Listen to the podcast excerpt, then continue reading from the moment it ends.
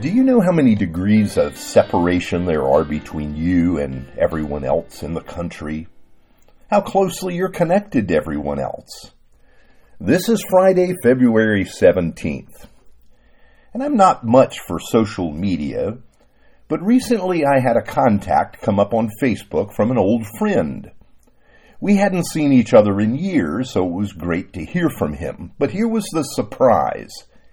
In the friends of this old friend, I saw the face of one of our Granada members. I had no idea these two people had any connection with each other. And this is when you want to say, it's a very small world. Now here's our text for today, part of the ending of the book of Titus.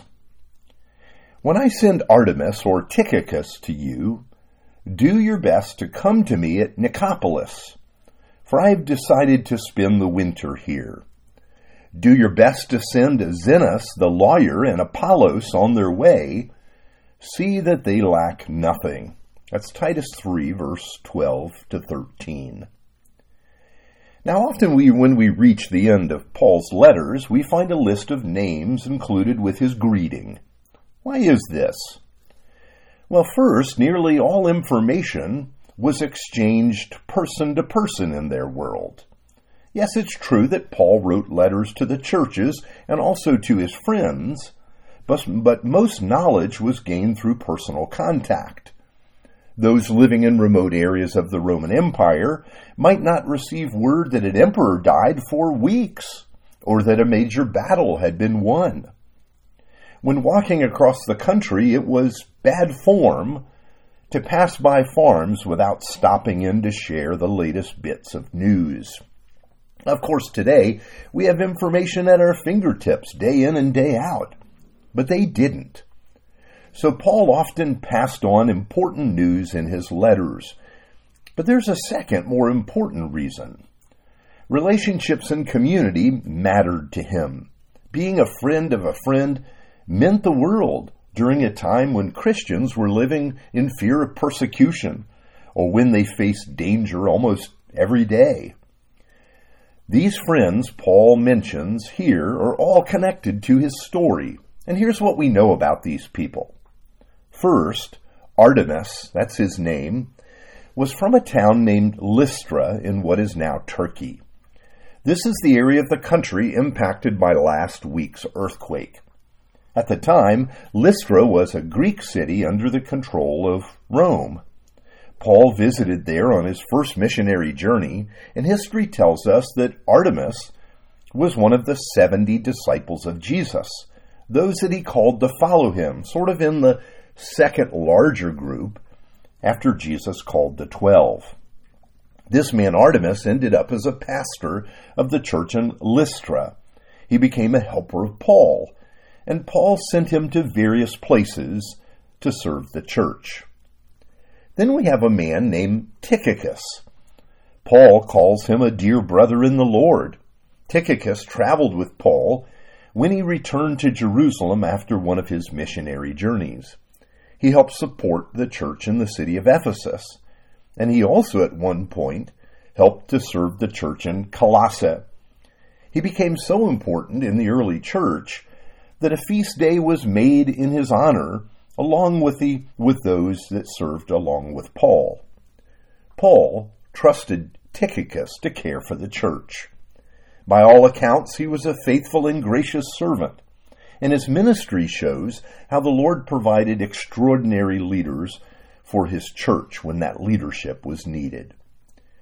Now, Paul tells us when he writes this letter, he's in a place called Nicopolis. He's going to stay there through the winter. This was one of the Roman provincial capitals on the mainland of western Greece. You can visit the ruins there today and see what an astounding city that it was. By the time of Paul, it was highly decorated with monuments.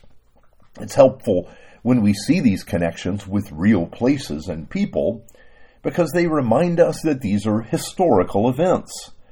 They're things that happened in our world, the real world. And finally, Paul mentions two other individuals. Historians tell us that Zenas the lawyer was also one of the 70 disciples of Jesus. Hearing this fills in many details from the Gospels, because we hear about Jesus calling and sending out the seventy, but in the Gospels we're never given their names.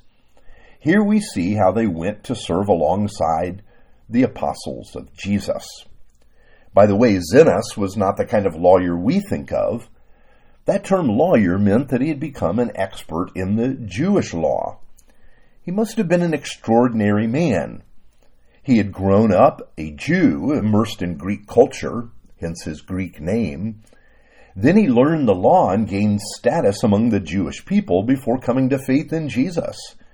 And then he went on to serve the church. He became the pastor in a town called Lydda. Now, the final mention by Paul is Apollos. He was a man from Alexandria in Egypt, but he came to faith in Jesus and became one of the church's strongest and most faithful teachers. He served in Corinth after Paul as pastor and teacher for a season, and he also defended the faith in the city of Ephesus. Okay, now these are friends of Paul. And notice he mentions them because he has instructions for Titus about them or to give them. Remember, they had to communicate so much by word of mouth. For Paul and the first believers, it was an even smaller world. At the time, there were only a few thousand Christians in total in the entire world. Now, today we may, may miss the power of our connections, the ones that God has provided to us through our faith in Christ. But God has given us to each other to serve and support each other, to come alongside each other. This is the beauty of Granada and any thriving fellowship of those drawn together by faith in Jesus. Let's pray. Father God, we thank you for our brothers and sisters in the faith people we can depend on when we're hurting or doubting or struggling. Teach us how to walk together and what it means to be a people. For we pray in your name. Amen.